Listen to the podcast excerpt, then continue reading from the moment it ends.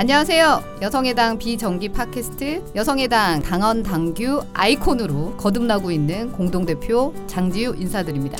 이 팟캐스트를 녹음하는 오늘은 6월 4일입니다. 오늘 팟캐스트 주제에 들어가기에 앞서 오전에 있었던 기자회견에 대해서 조금 이야기를 하자면요. 어, 오전에는 국회 내 국회 소통관에서 스토킹 처벌법 제정을 촉구하는 기자회견이 있었습니다. 지난달 4일에 창원에서 고깃집을 운영하던 여성이 남성 손님에 의해 살해당한 사건이 있었습니다. 알고 보니 이 사건이 10년간의 스토킹의 연속 선상에 있었다는 사실이 밝혀졌습니다. 스토킹 범죄 처벌법이 하루라도 빨리 제정되어야 피해자의 대다수인 여성들이 더 안전하게 살아갈 수 있습니다.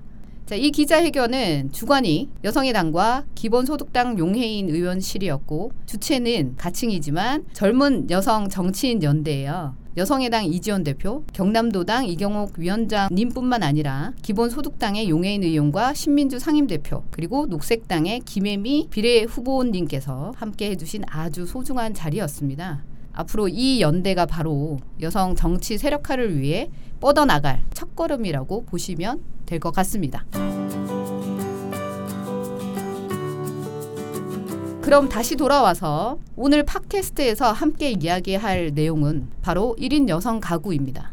얼마 전에 국토부에서 여성 가임기를 기준으로 신혼부부의 기준을 설정해서 논란이 되고 있는데요. 국토부에서는 신혼부부를 결혼한 지 7년 이하이면서 여성 배우자의 연령이 만 49세 이하인 가구로 정의했습니다. 여기서도 알 수 있듯이 국가 정책 전반이 이성의 정상 규범을 중심으로 한 핵가족을 기준으로 설정하고 있는데요.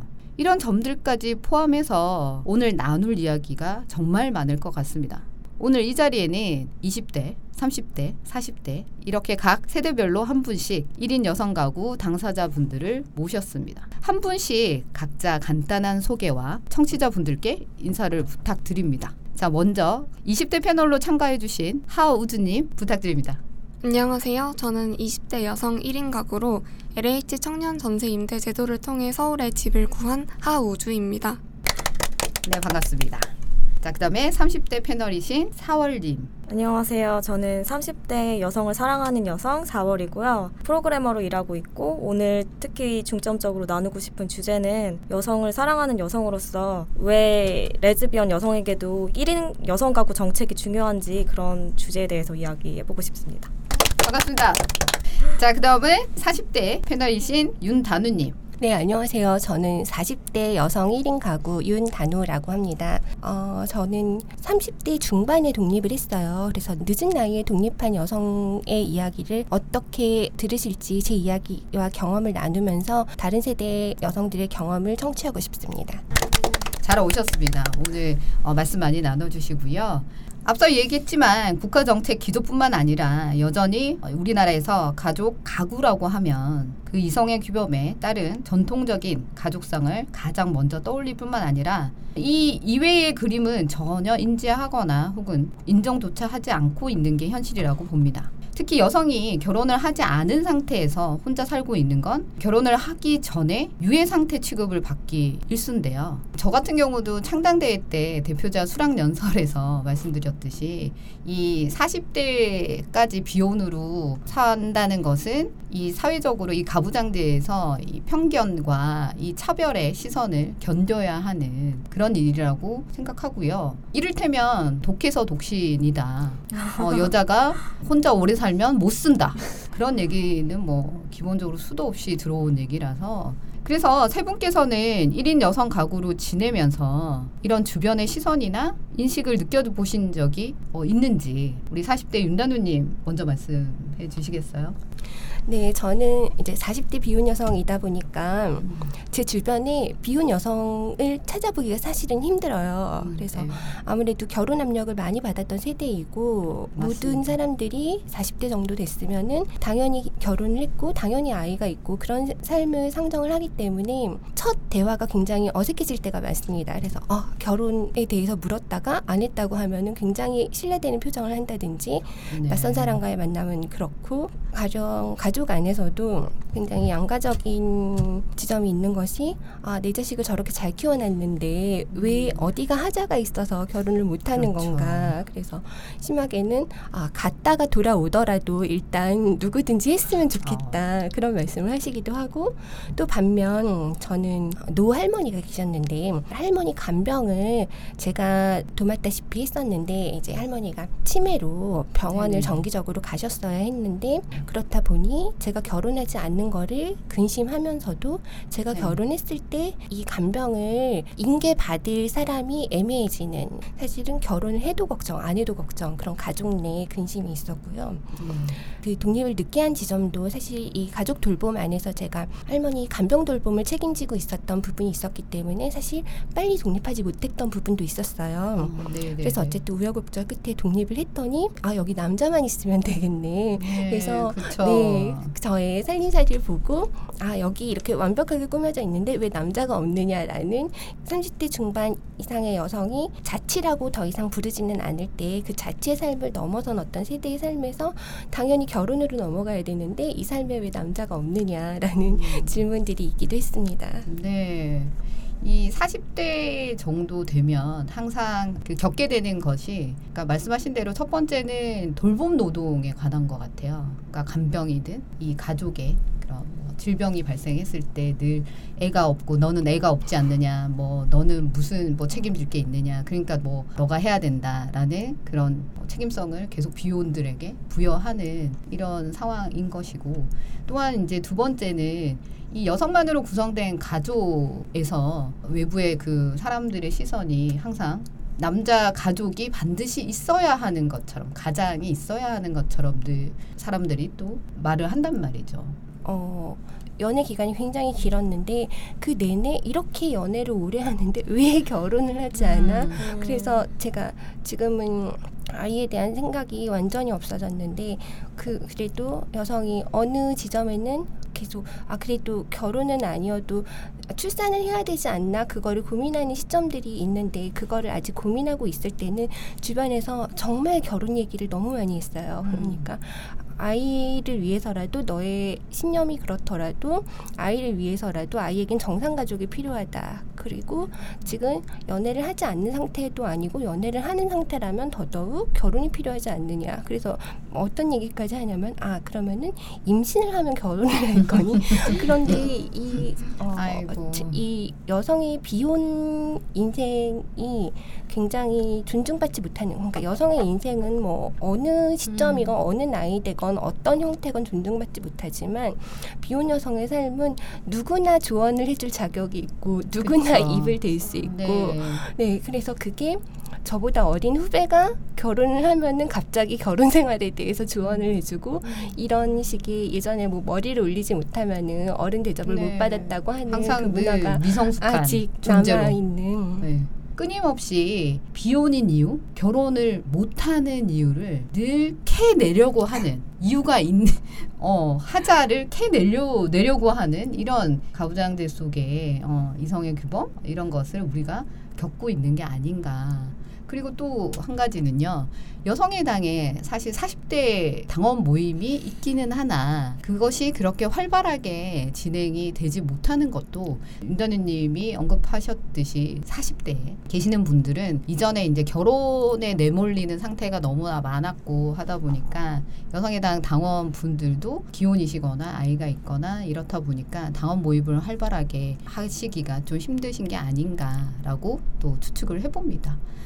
자, 40대 윤다누님이 말씀하신 이 비혼의 뭐 돌봄 노동이라든지 가족에 관한 부분에서 가족을 떠올릴 때 1인을 기본으로 하지 않는 것도 그렇지만 거기에 하나 더해서 이 모든 것을 철저하게 그런 이성애 규범을 중심으로 어, 하고 있다는 것. 그래서 여기에 대해서는 사월님께서 나눠주실 이야기가 있을 것 같은데. 아, 네. 제가 생각했을 때 레즈비언 1인 가구도 겪는 어려움이 1인 비혼 여성이 겪는 어려움하고 크게 다르지 않다고 생각을 해요. 보통 레즈비언 얘기를 하면 동성혼 제도에 대해서 많은 말씀이 오가는데 네, 원하시죠. 저도 네. 예, 저도 이해하고 저도 결혼을 하고 싶은 마음이 있는데 제가 동성혼에 들어가지 않으면 저도 어차피 1인 가구 여성으로서 차별을 음. 받게 돼 있잖아요. 그래서 저를 위해서 저는 레즈비언 여성이지만 1인 가구 정책을 지지하고 결국엔 저희가 편입이 되면 또 편입이 안 되는 여성들이 또 계속 있잖아요. 1가, 그렇죠. 1인 가구를 유지하고 싶은 여성들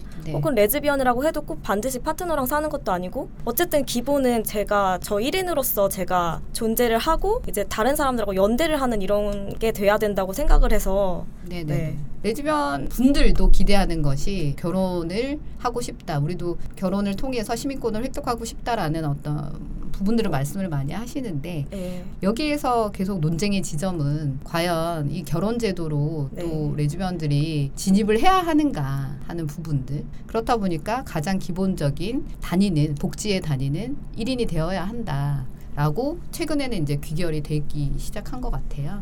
어, 그렇다면은 음, 1인 여성 가구가 소외받는 것은 비단 이런 사회적 인식이나 문화적 측면뿐만이 아니고 국가의 정책 면에서도 마찬가지인데요. 그 우주님께서는 20대면서 1인 여성 가구로 독립을 준비하시면서 어, 이런 부분들을 여실히 실감하셨다고 들었는데요. 네. 예. 네, 사실 저는 집이 지방에 있었는데 3인 가구에서 제가 1인 가구로 독립하게 되면서 본가에 있는 집을 팔아서 작은 집으로 이사하고 남은 보증금을 제게 달라고 했습니다. 우와. 아. 그래서 서울에 작은 전셋집을 구했고요. 네네. 그 집은 굉장히 무너져 가고 있는 네. 안 좋은 집이었어요. 네네. 그리고 그 집에서 이제 청년 주거 사업을 알게 되고 집을 음. 옮길 계획을 하면서 그 보증금을 일부 가져가는 방식으로 음. 1억 2천만 원의 LH 전세 임대 정책과 3천만 원의 보증금을 합쳐서 1억 5천짜리 투룸에 들어가게 되었습니다. 그런데 그 과정이 굉장히 힘들었는데요. 그 LH 심사를 받는 과정이 소득 심사가 2개월 반이 걸리고요.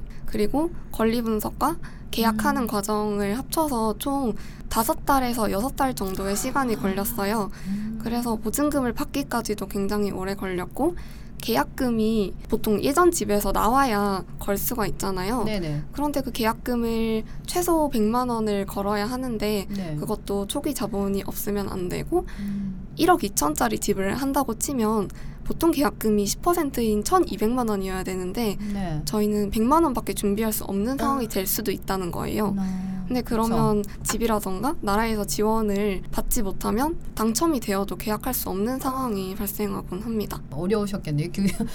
그뭐 한두 달도 아니고 거의 한 5, 6개월 정도 를 준비를 하셔가지고 예, 나왔는데 근데 그런 경우라고 하더라도 사실 당첨이 될지 안 될지도 모르는 거죠. 네, 소득 심사 두 달 반 정도는 아무것도 모르는 상태로 있어야 돼요. 이렇게 청년이 뭐 LH나 혹은 국가 정책에 의한 주거를 구할 때 어려운 점이나 혹은 이제 구체적인 사실들을 말씀을 해 주셨고요. 저도 주변에서 청년이신 그 20대 당원분이 말씀하셨는데 청년 주택이라고 해도 실질적으로 세평 정도 된다고 하더라고요.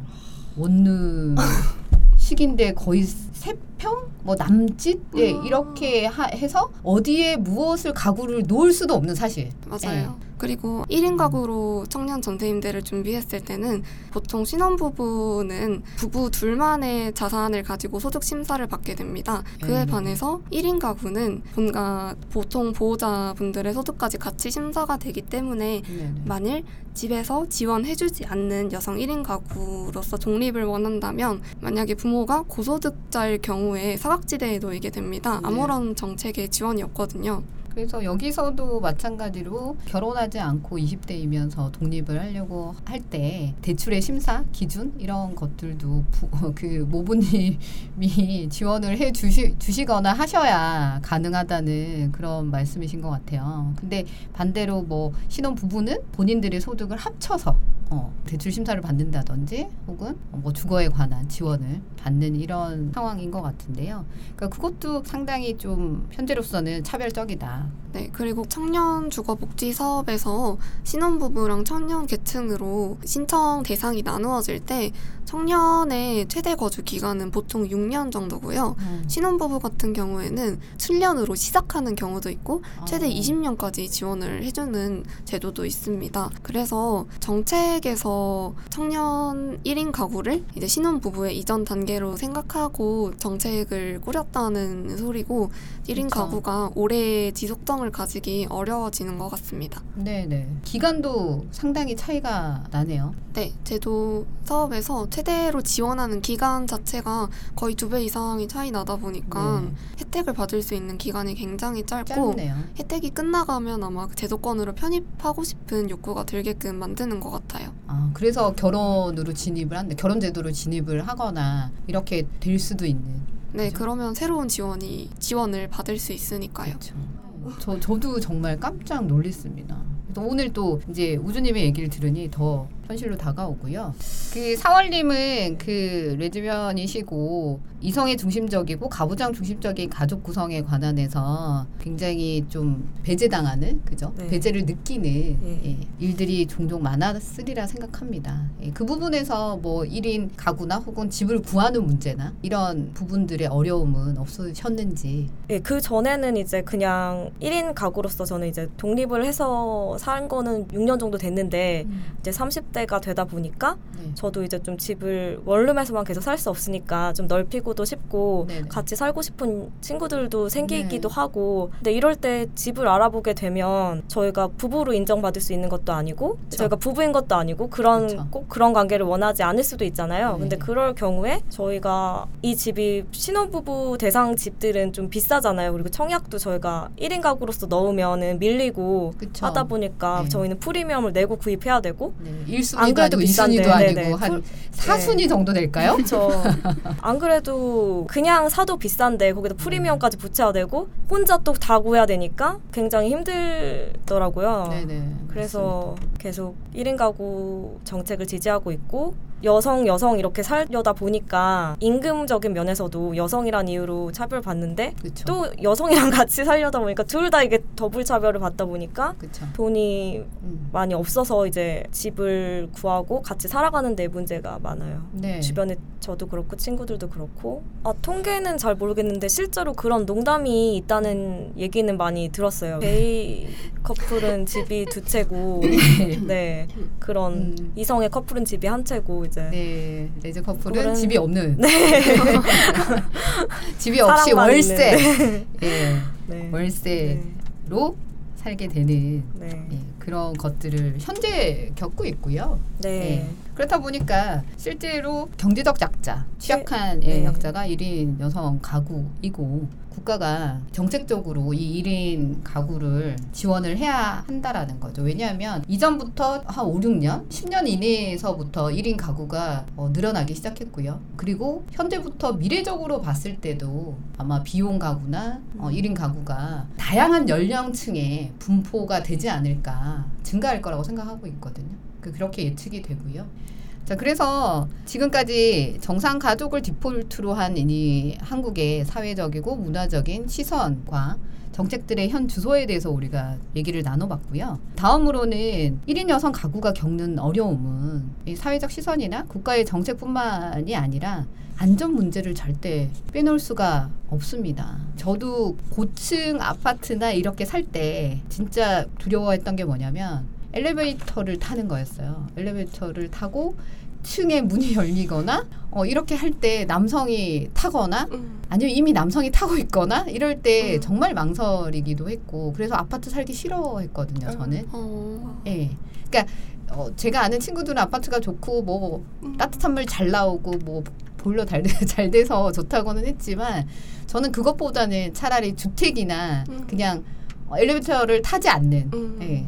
아주 저층에 사는 것을 원했거든요. 자, 그래서 오늘 함께 해주시는 이 1인 여성 가구 당사자분들께서도 관련해서 하실 말씀이 아주 많을 것 같습니다. 네. 단우님, 80대 단우님은 어떤 안전 문제를 겪으셨는지 얘기를 한번 어. 해주세요. 독립해서 살기 전까지는 안전 문제를 제 문제라고 생각을 해본 적이 없었던 것 같아요. 혼자 사는 여성의 안전 문제라고 하면은 보통 뭐 길에서 모르는 사람이 스토킹을 하는데 경비원도 없는 건물에 살다 보니 그 음. 아, 뭐 위험에 노출이 된다든지 그렇게 좀 굉장히 직접적으로 신체 위협을 받는 거를 상상하기가 쉬운데 네. 제가 겪은 거는 그거보다는 조금 가려져 있고 네. 그거보다는 덜 취약하다고 생각되는 지점들인데 처음에 독립을 해서 구했던 집은 제가 프리랜서 활동을 하면서 작업실이 필요해서 얻었다 보니까 그거를 주거로 살기에는 좀 불편하더라고요. 그래서 음. 이사를 빨리 결정을 했는데 처음엔 오피스텔이어서 거래가 잘 되는 오피스텔이에요. 네. 그래서 부동산에 내놨는데 주말 정도였는데 모르는 번호로 연락이 왔어요. 모- 모르는 남자가 제 이름을 대면서 제 이름과 주소를 대면서 네. 맞냐고 입주를 원하는 세입자인데 집을 보러 갈 수 있냐고 이렇게 연락이 와서 아 왜 중개사가 아니라 직접 연락을 했을까 이상한 생각이 들면서도 음. 집을 보러 온다 하니 그러면은 지금 오시면 보실 수 있다로 전화 끊었어요. 근데 음. 그 직전에 저희 선배가 이제 일 때문에 방문을 했다가 돌아갔는데 놓고 간 게 있다고 그거를 음. 찾을 수 있냐고 연락이 왔는데 아 근처에 있으면은 다시 와줄 수 있냐 음. 지금 집을 보러 어떤 남자가 온다고 하는데 혼자 하기가 좀 그렇다라고 네. 했더니 무슨 그런 일이 있을 수가 있냐면서 당장 집에서 내려와라 당장 부동산에 가서 항의를 하자 그래서 선배 손을 잡고 음. 부동산에 가서 혼자 사는 여자인 거를 뻔히 알면서 혼자 찾아온 남자가 혼자 사는 여자의 집을 보러 가도록 중개인이 빠져서 안전사고가 생기면 어떡하려고 그러냐 이거를 당신이 책임질 수 있느냐 그렇게 싸워주는 동안 제가 처한 위험을 처음 깨달았던 것 같아요 그래서 음. 아 이런 일이 일어날 수도 있구나 이런 식으로 혼자 사는 여자는 언제든지 외부의 침입에 어디에 살건 일어날 수 있구나 그 사건을 처음 깨달았는데 그러고 나서 한 번은 또 제가 골프 연습장에 붙어 있는 오피스텔에 살고 있었어요. 근데 네. 골프 연습장이랑 가깝다 보니 골프 연습을 하시는 분들 그 공치는 소리가 사실은 크게 울리고 그게 네네네. 굉장히 시끄러운데 새벽마다 연습을 하시는 분이 계셨어요. 음. 그분 때문에 굉장히 시끄러워서 제가 한, 한 달여를 참다가 이제 항의를 한 적이 있었는데 매니저가 저의 항의가 있었나 봐요. 그래서 네. 자기 핸드폰에 남아 있는 제 핸드폰 번호를 들고 저희 오피스텔 찾아왔어요. 네. 그래서 오피스텔 경비원한테 주변에 어디서 항의가 들어왔을까 문의를 하다가 제일 가까운 건물이니까 저희 음. 오피스텔 왔나 봐요. 그래서 경비원한테 제 핸드폰 번호를 보여주면서 이 번호를 가진 입주민이 혹시 이 건물에 사느냐라고 문의를 했대요. 세상에. 그래서 저는 이제 그런 사정이 있는 줄은 모르고 경비원이 연락을 했길래 전화를 받았더니 아 누구누구 씨죠? 몇 호에 사세요? 처음엔 그러더라고요. 그래서 아 뭐 때문에 그러시는데요? 그랬더니 확인할 게 있어서요. 처음에는 그래요. 그래서 아 경비원이 확인할 게 있다니까. 그래서 제가 몇 호라고 알려줬는데 바로 옆에 골프장 매니저가 있었는지 아 몇 호라는데요? 제 주소를 알려주는 거예요. 아. 그래서, 신선.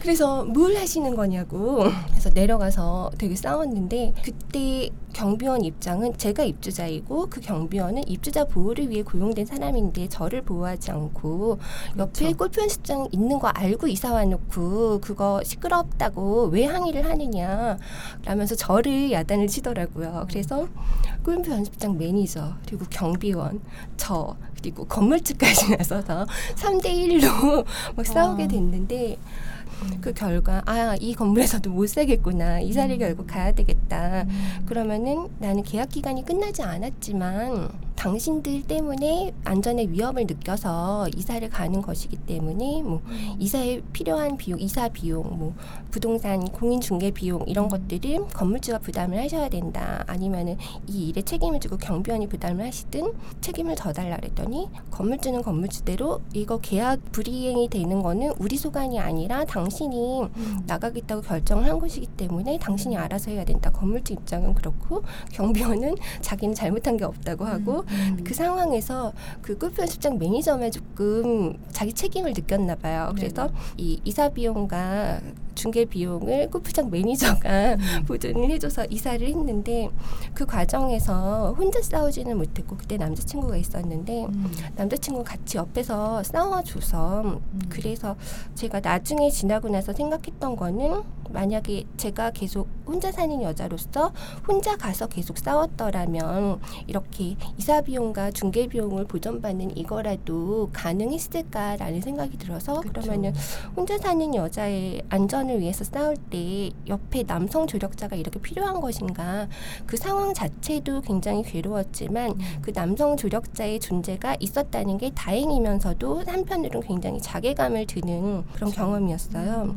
그런데 이 남성 조력자의 존재를 깨달을 경험이 그 후로도 계속 있었는데 그 이후에 이제 길에서 모르는 남성과 시비가 걸려서 스토킹을 당한 적이 있었는데 그때도 며칠 동안 남자친구가 출퇴근을 옆에서 동반을 해주면서 도와준다든지 그런 일이 있었어요. 그런데 내가 나이를 이토록 먹어서 독립된 여, 성인 여성으로 내가 경제 활동을 하면서 아무 지장 없이 살고 있었는데 가장 원초적인 안전을 느끼는 이 순간에 내가 나 아닌 다른 사람을 보호자로 필요로 했던 건가 그, 게다가 결혼을 하지 않은 여성이 남자친구를 남성 조력자로 이 사람을 나는 나의 보호자로 한 번도 인정을 한 적이 없는데 이 사람이 나의 보호자라도 된 것이냐? 그 사람한테 나의 안전을 위탁하는 그 상황이 사실은 굉장히 괴로웠고 그래서 또 다시 이사를 또 결정을 하게 되는. 되었습니다. 아우 정말 굉장히 그 불쾌하고 힘든 경험이었을 것 같아요. 그래서 그 말씀하신 대로 그 조력을 받아야 하는가 이 지점을 또 얘기를 하면 다른 부모님이나 혹은 주변의 인간 관계에서 얘기를 하면 결론이 어떻게 나냐면 봐라 그러니까 남자를 만나야 된다 남자가 어, 있어야 네. 된다 어, 이렇게 얘기를 듣게 된다는 네, 거죠. 그 맥락은 그 맥락이 아닌데도 항상 그 결론이 남자가 필요하다. 네, 네. 그렇기 때문에 네. 여자 혼자 살 수 없다 라는 네. 결론으로 이르죠. 네, 예. 그 이야기를 하고 이제 음. 주변에서 제일 많이 들었던 얘기가 이제 아 그러니까 왜 굳이 남자친구 있으면서 결혼을 안 하고 뻗대고 있었냐 그렇죠. 이번 기회에 결혼을 해라 네. 결혼 압박으로 돌아오더라고요. 네. 안전이라는 문제의 본질이 아니라 결국은 결혼이나 남자친구의 조력에 대해서 감사한 마음을 가져야 된다는 등 예, 그런 말들을 많이 하죠. 그리고 가장 비극적인 것은 최근에 보면 우리가 뭐 코로나 시국이기도 하고 그 코로나 시국이다 보니까 더 배달을 많이 시켜 아, 먹잖아요. 그러면은 1인 가구에서 혹은 뭐 친구나 주변에 이제 분들이 1인 가구일 때 항상 말씀하시는 것들이 있어요. 남자 구두 갖다 놔라. 음. 음. 그게 그것이 정말 상징적으로 이 1인 여성 가구에게는 비극적인 일이거든요. 근데 사람들은 그런 식으로 이제 받아들인다는 거예요. 그래서 40대 이제 단우님이 이렇게 겪으신 안전 문제였고요. 그러면은 20대이신 우주님은 어떤 안전 문제에 부딪히셨는지 혹은 그렇게 어떤 경험이 있으셨는지 네, 모든 여성들이 디지털 성범죄의 위협에서 자유롭지 않잖아요. 네. 그리고 남성들이 항상 여성의 가장 깊은 사생활까지 지배하고 음. 짝지하려는 욕구가 있다 보니까 여성이 집 안에 있는 화장실에서조차 안전하지 못한 상황이 발생하게 되는 것 같아요. 네. 일단 원룸 같은 데나 아니면 빌라라도 음. 복도에 어떤 물건이 있으면 이것이 불법 촬영 카메라인지 아닌지 확인을 해, 해보게 음. 되고 어느 집에서 내놓은 물건인지도 보게 되고 음. 그리고 창문 밖에 뭐가 달려 있는지 옥상 난간에는 뭐가 달려 있는지 집안 화장실에서 그리고 만약에 화장실 창문이 밖으로 난 경우라면 그곳에서 불법 촬영 범죄가 벌어지는 일을 굉장히 많이 봤어요. 네. 저는 다행히도 화장실이 집 안쪽에 있어서 괜찮았는데 창문이 굉장히 오픈된 거였단 말이죠. 네, 네. 방범창이 없는 경우에는 사람이 들어올 것까지 경계를 해야 됐었어요. 그리고 아까 다누님께서 남성 조력자의 도움을 많이 받으셨다고 했는데 20대면 친밀한 남성들이 굉장히 주위에 많습니다. 네. 근데 오히려 그들로부터 주거에서의 위협을 더 크게 느낄 수도 있다는 게제 음. 의견인데요. 네. 예를 들어서 같이 그냥 집에서 술을 한 잔 먹다가 성범죄가 발생할 수도 있고 굳이 그게 아니더라도 다양한 범죄가 발생할 수 있는데 그것을 집 안에서는 차단할 수가 없어요. 음, 맞아요. 그쵸. 맞아요. 네. 네, 그리고 거기서 얕고 깊게 이루어지는 폭력들에 대해서 오히려 내면화하게 되고 음. 스톡홀름 증후군을 발생시키기도 하죠. 그렇죠. 그렇게 하면서 마치 본인 탓인 것 네. 같이 내가 그렇게 집에서 불러서 음, 뭐 같이 마신 것이 잘못이냐 되는 부분도 있죠.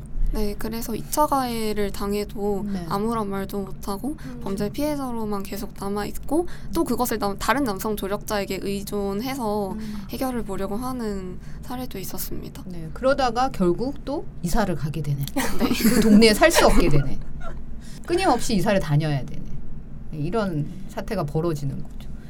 사울님 같은 경우에는 혼자 사시면서 1인 여성 가구로서 또 느꼈던 안전 문제 경험 뭐 네. 이런 게 있으신지 원래 그냥 여성이 아니어도 누구라도 혼자 살게 되면 건강에 위협이 된다던가 그런 상황이 발생했을 때 걱정을 하는 게 다들 있지 않나요? 어, 저도 네. 되게 저는 죽음에 대해서 그냥 음. 제, 저의 삶의 일부분으로서 되게 생각을 자주 하거든요. 근데 그런 걸 생각했을 때 내 유산이 어디로 갈 것인가라든지 저는 또 레즈비언으로서 또 둘이 살 수도 있잖아요. 그런데 네. 그렇게 되면 그게 어느 정도 일정 부분이 해소된다고 하여도 네. 제도적인 부분이 굉장히 미진하다 보니까 그렇죠. 제가 최근에 들었던 충격적인 뉴스가 있는데 음. 어떤 부산에 살았던 한 레즈비언 커플에게 일어난 일인데요. 네. 이두 분이 40년 동안 같이 동거를 하셨어요. 네네. 근데 이제 한 분이 경제 활동을 하신 것 같아요. 근데 그 경제 활동을 하신 분이 암이 갑자기 걸려서 돌아가신 거예요. 네네. 그래서 이제 생활을 맡으셨던 분은 생활비가 필요하니까 음, 돈을 이제 찾으려고 한 건데 경제 활동을 하던 분의 남자 가족들이 음. 그거를 막은 거예요. 음. 그래서 이분은 생활이 안 되시니까 그걸 아. 비관해서 자살을 하시면서 음. 이제 자기 장기를 이분에게 기증을 한다고 하고 돌아가신 건데 어, 근데 알고 보니까 이미 사망한. 예 그걸 또 몰랐던 음, 거예요 그 음. 남자 가족들이 예 않고. 아예 집을 들어가려고 하니까 주거 음. 침입죄로 신고를 해버려서 음. 절도죄 막 이런 걸로 신도, 신고를 해버려서 근데 그거를 40년 동안 살았는데 이거를 음. 그냥 남자 혈육이 음. 한 번도 40년 동안 연락도 없었던 사람이 갑자기 나타나서 이렇게 여자의 계산. 예 재산을 권리를 행사하고 네, 권리를 행사할 수 있다는 게 너무 충격적이었고 저도 레즈비언 여성으로서 제가 나중에 사후에 제 유산이 제가 음. 연락도 안 하던 남자 혈육한테 음. 간다고 생각을 하면 너무 무섭더라고요. 네. 혼자 사는 여성들을 가만히 두질 않으니까 음. 제발 좀 혼자 사는 여성이랑 여성들끼리 살고 싶은 여성들끼리 이렇게 살게 만 냅둬줘도 음. 네. 이게 그 2013년도에 알려진 이 사건인데요. 아, 부산에서. 예, 그 말씀하신 네. 그 사건이 근데 이제 비단 이것이 2013년도에 있었던 일이냐 그게 아니라 이전부터 이런 음. 일들은 사실은 종종 있어 왔는데 음. 가시화되기도 힘들고 음. 이 부분이 상속법이나 네. 이런 것들도 그 이성의 가족 중심의 음. 혈연 가족 중심의 정책이다 보니 법이다 보니 이런 방식으로 진행이 음. 됐던 것 같고요. 그러니까 아까 말씀하신 대로 건강, 네. 예, 건강에서도 보면 우리가 항상 걱정하는 게 뭐냐면 아픈데 수술을 해야 되는데 보호자 아. 동의를 자꾸 받으라고 하잖아요. 음. 예. 나는 아직 의사소통이 가능하고 의사의 그런 어, 말들을 어, 그 소통 가능한데도 불구하고 보호자 없이 수술이 되지 않는 어, 수술 동의를 받아야 되는 그러면은 이제 갑자기 인연을 끊었던 아, 인연을 끊었거나 분리되었던 가족을 소환해야 된다던가 연락을 해야 된다던가 심지어 나에게 폭력을 어, 그쵸. 행사했던 네. 남자 가족이라던가. 그렇죠. 네. 그래서 그런 부분들도 그러니까 1인 의료법이 또 네. 도입이 돼야 된다고 생각하거든요. 그래서 이 부분도 정책적으로는 좀 이게 바꿔 나가야 되지 않는가 하는 생각이고요. 안전에 대한 문제는 아마 밤을 새도 네. 예, 정말 부족하리라 생각을 합니다.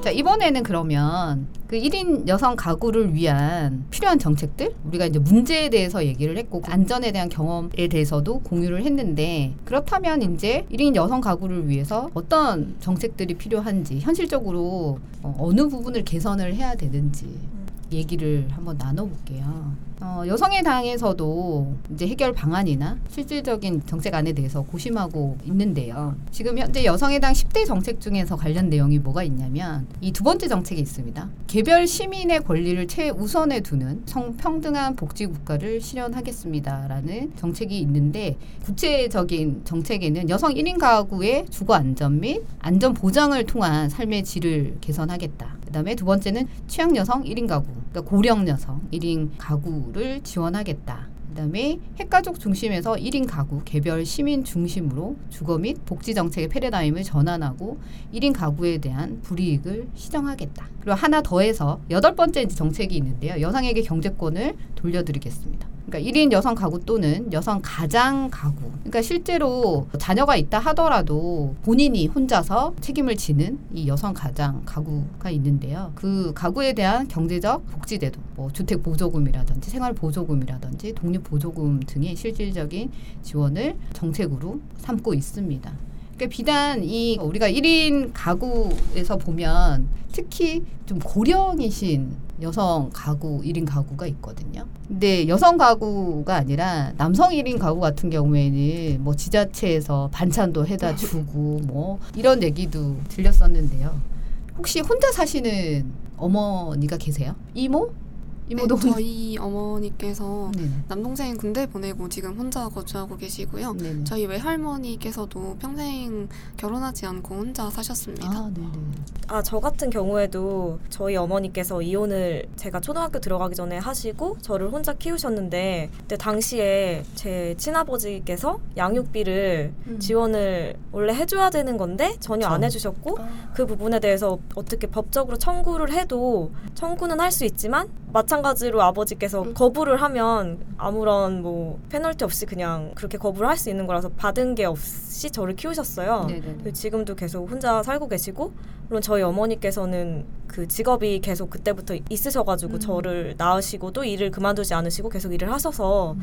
살고는 있지만 정책들이 여성이당에서 진행하는 걸로 알고 있어요. 저는 계속 네. 봤거든요. 그 양육비 배드 파더스. 파더스 양해연. 네네네. 예. 예, 그거 생각이 났어요. 네. 그리고 여성이 평균적으로 더 오래 살잖아요, 남성보다. 네네네. 근데 이제 연금 같은 경우에 음. 여성이 일을 안 하는 경우에 남자가 먼저 사망을 하면 남은 여성은 같이 경제 활동을 하던 파트너였는데 그 돈을 전부 못 받게 되잖아요. 네. 수명은 더 긴데 음. 그런 점에 있어서 이렇게 고령 여성분들을 생각해서 1인 가구 지원해주는 부분이 되게 중요한 네. 것 같아요. 네. 네.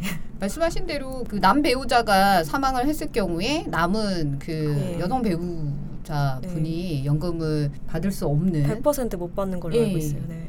그런 부분도 마찬가지로 이것도 가부장제의 한 가지라고 생각을 해요. 여성이 남성에게 의존돼 있고 네. 제도마저도 그러하게 돼 있는 형식. 그래서 여성의당에서는 지금 구상하고 있는 게 그러니까 이 정책에 관련해서 1인 세대주 법안의 뭐 이름을 정하기 나름이겠지만 일단 본질적으로 1인 세대주를 하는 코로나 시대 지- 네. 재난 지원금도 네. 세대주 지원. 그죠. 어, 너무 예, 이게 1인으로 받는 게 안, 아닌 굴욕적인. 그렇죠. 네. 네. 그렇다 보니까 그 양육을 하고 있는 여성 양육자, 어, 네. 1인 양육자는 받지도 못하는 상태가 아. 되기도 했고요. 자, 그래서 이런 정책들이 많이 제정이 돼야 되는데 그러면 40대 단우님 같은 경우에는 어떤 정책이 좀 저는- 현실성이 있을까요? 저는 이번에 이 팟캐스트 녹음 준비를 하면서 사전 인터뷰 이 질문 같은 거를 보면서 네네. 너무 내가 내 몫을 요구하지 않은 채 살아왔구나 음. 그거를 새삼 깨달았어요. 네. 그게 이거는 저의 세대의 문제일 수도 있다고 생각이 되는데 음.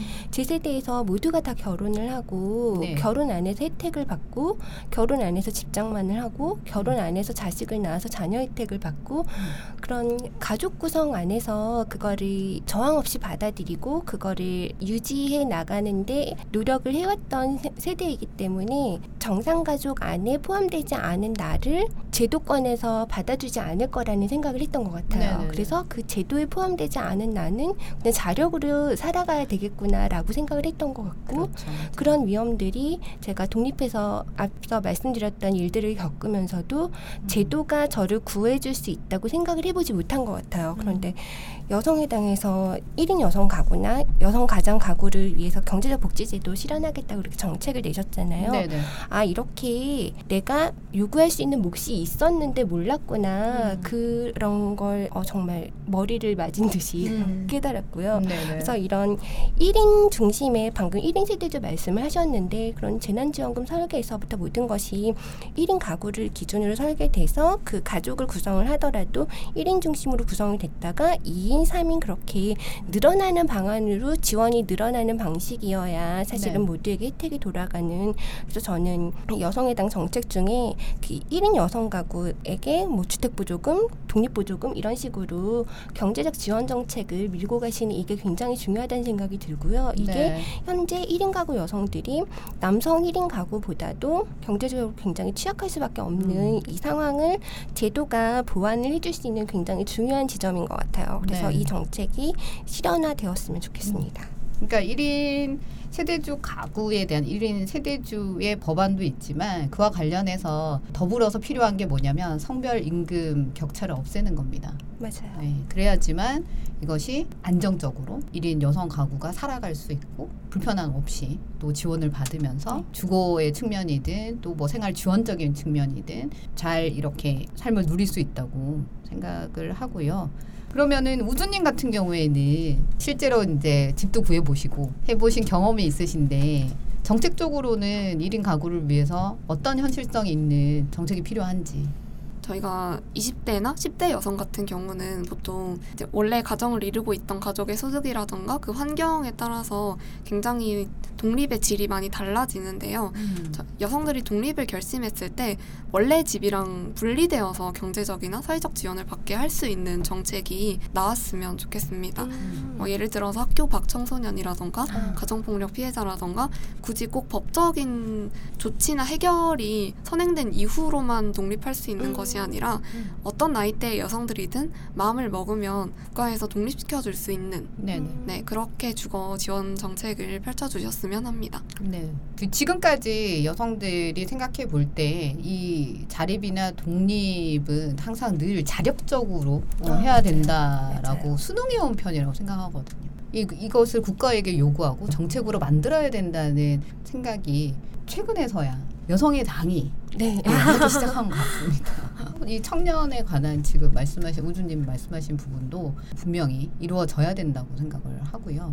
사울님은 더 보태서 덧붙여서 정책에 아. 대해서 말씀하실 게 있으실까요? 아, 저는 추가적으로 얘기를 하면 되게 중요한 게 개별 시민을 중심으로 주거 및 복지 정책의 패러다임을 전환하고 1인 가구에 대한 불이익 시정 이 부분이 되게 중요한 것 같아요. 네. 그러니까 가족이 몇 명이든 다들 성인이잖아요. 그래서 나중에 연금 같은 것도 그렇고 그냥 1인으로서 내가 성인이면 이제 다들 이제 개별 개별 시민으로서 이제 살아가야 되는 세상이 된 것 같아요. 네. 그 부분이 중요한 것 같습니다. 네, 그것이야말로 이제 네. 대세 아니겠습니까? 네. 그죠. 그게 국가가 이 대세를 알고서 정책을 만들고 네. 또 이게 정책이 이렇게 바뀌기 시작하면 저 같은 경우에는 집을 알아볼 때 파트너나 친구들하고 같이 살고 싶거든요. 네 네. 레즈비언 친구들하고. 음. 근데 알아보면은 다 너무 이성의 가족 중심으로만 음. 구조 같은 것도 그렇고 예를 들어서 막 안방 이런 거 아, 맞아. 부부 뭐 음. 드레스룸 이런 거가 있는 집에 저희가 들어가서 어떻게 살아요 저희는 이제 평등하게 한 음. 방식 이렇게 하고 공동 주거를 하고 싶은 건데 구하려고 보면은 다 부부 중심으로 돼. 있어서 방을 이거 어떻게 나눠야 되지 물론 구매도 어떻게 해야 되지 막 이런 것도 고민되지만 그런 전체적인 부분에서 네. 봤을 때 그래서 제일 중요한 거는 이제 우리가 음. 다 개별적인 시민으로서 음. 네, 성인이 됐으면 이제 살아가야 된다는 그런 생각이 기본적으로 필요한 것 같아요. 네. 어, 사울님이 되게 건설 기업들한테 좋은 아이디어를 아, 주신 것 그래요? 아, 같아요. 네, 좀 왜냐하면 그런 저희 돈 모으고 있으니까. 네.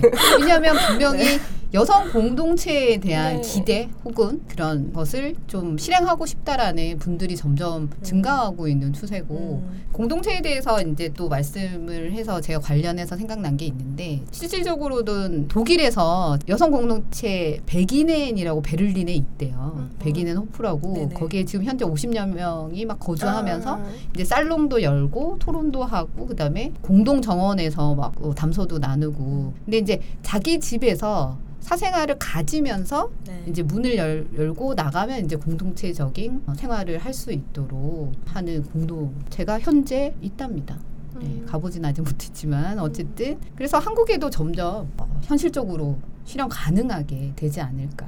사울님이 정말 예, 좋은 아이디어를 주셨네요. 제가 30대잖아요. 네. 그러니까 꼭 그렇게 저 되게 많은 나이는 아니잖아요. 근데 실제로 저도 생각하고 있고 제 주변에 뭐 20대 후반이나 30대 초반 친구들이 굉장히 그런 생각을 많이 하거든요. 음. 백인은 호프도 저희도 기사 음. 봤는데 음. 그거 보고 어 우리도 이거 하자 해서 주택 조합 스터디도 하고 있고 네네네. 진짜 그냥 우리 동시대 지금 음. 페미니즘 하는 여성들의 이야기거든요. 네. 20대, 30대, 20대부터 준비해야 10대부터 사실 음. 준비해야 되 태어났을 때부터 준비해야 되잖아요, 사실.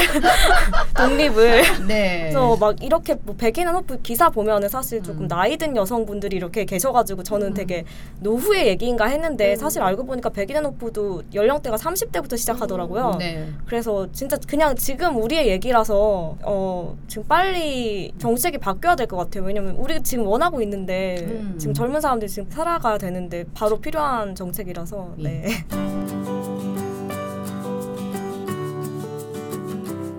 마무리를 한번 해볼까요?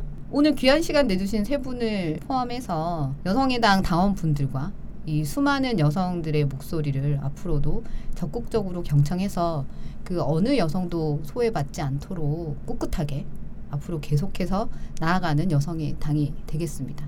어, 많은 응원 부탁드리고요. 이 창당한 지 이제 세 달 남짓 된 이 정당을 아주 튼튼한 대한민국 여성들의 집으로 만들고자 불철주야 뛰고 있습니다. 여기에서 다원분들이 해주실 역할은 당비를 내는 것입니다.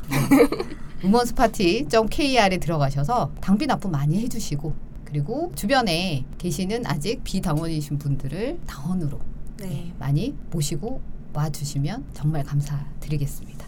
자, 그래서 오늘 나와주신 분들, 청취자분들께 한 말씀씩 부탁드리겠습니다. 누가 먼저 하실까요?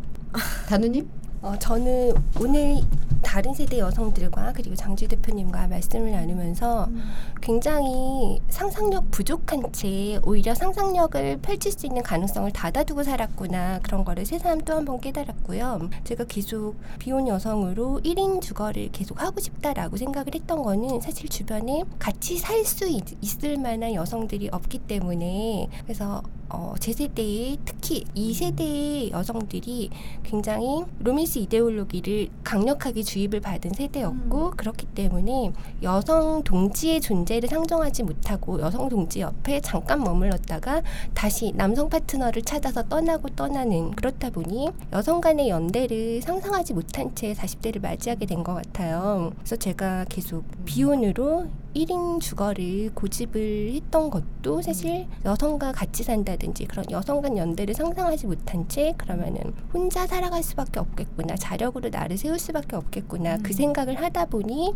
오늘날에 이르렀던 것 같아요. 그런데 오늘 얘기를 나누면서 사실 지금 우리 세대가 80대 90대가 되었을 때는 좀 더 다른 모습으로 여성 간의 교류가 활발한 그래서 여성 간의 연대가 상상만이 아니라 현실이 되어서 살 수 있는 그런 날이 되리라고 생각을 하고 그 중심에서 여성의당이 굉장히 구심점 역할을 해주리라 기대를 하고 있습니다. 오늘 말씀 너무 감사했습니다. 네. 네, 사월님. 아, 네네. 네. 저는 오늘 1인 가구 여성 정책에 대해서 이야기를 한다고 생각하고 나왔는데 사실 이렇게 얘기를 하고 마무리를 하려고 보니까 단지 1인 가구 여성만을 위한 얘기가 아니라 그냥 우리 여성 개인 개인 가족을 어떤 가족을 이루었던 간에 모두의 이야기인 것 같아요. 모두가 결국은 다 개개인인 거고 1인 세대주가 되어야 되고 그렇다 보니까 모든 여성들의 얘기를 한 것 같아요. 그래서 방송 들으시는 여성분들이 아, 나는 1인 가구 아닌데 이렇게 생각하지 마시고 저희 정책에 귀 기울여 주시고 저희 가입도 해주시고 그 상상력 얘기도 해주셨는데 저희가 저는 레즈비언 여성으로서 좀 그런 모습들을 우리가 앞으로 어떻게 여성 간의 연대를 다양한 관계를 보여주고 이런 부분에 좀 집중해서 많이 활동도 하고 싶고 그런데 좀 여성의당 내에서도 그런 모임이 많은 걸로 알고 있고 찾아보면 그런 모임들이 많은 걸로 알고 있거든요. 네. 그래서 좀 많이 관심 가져주시고 참여도 해주셨으면 좋겠어요. 네. 네. 멘트 정말 감사합니다. 자, 그래서 마지막으로 우리의 20대이신 우주님. 네, 저희가 굉장히 많은 삶과 주거의 형태를 흘러가면서 지나가게 될 텐데 혼자 온전하고 혼자 온전해야 다 같이 잘 살 수 있는 것 같습니다. 모든 들으시는 분들이께서 사람답게 사람다운 집에 살 수 있었으면 좋겠습니다. 네, 저는 이제 마지막 마무리 멘트로요. 전 늘 이런 생각을 했어요. 그 여성들 중에는 네 가지 여성이 있는데요. 어. 첫 번째는 된 여성, 그 다음에 든 여성, 그리고 난 여성. 근데 마지막으로 여성의 당에 가장 많은 깬 여성. 아, 네, 깬 여성들이 정말 1020, 30 세대들이라고 생각합니다. 그렇기 때문에 1960, 30의 세대가 70% 이상이 되는 이 여성의 당이 뭔들 못하겠습니까? 와. 네, 앞으로 강력한 어, 열의와 의지를 가지고서 오늘 말씀하신 그런 문제와 정책을 수립할 수 있도록 반드시 이뤄내겠습니다. 오늘 와주셔서 너무 감사하고 귀한 시간 내주셔서 또한 감사하고 또 뵙도록 하겠습니다. 감사합니다. 감사합니다. 여성의 당 파이팅! 파이팅!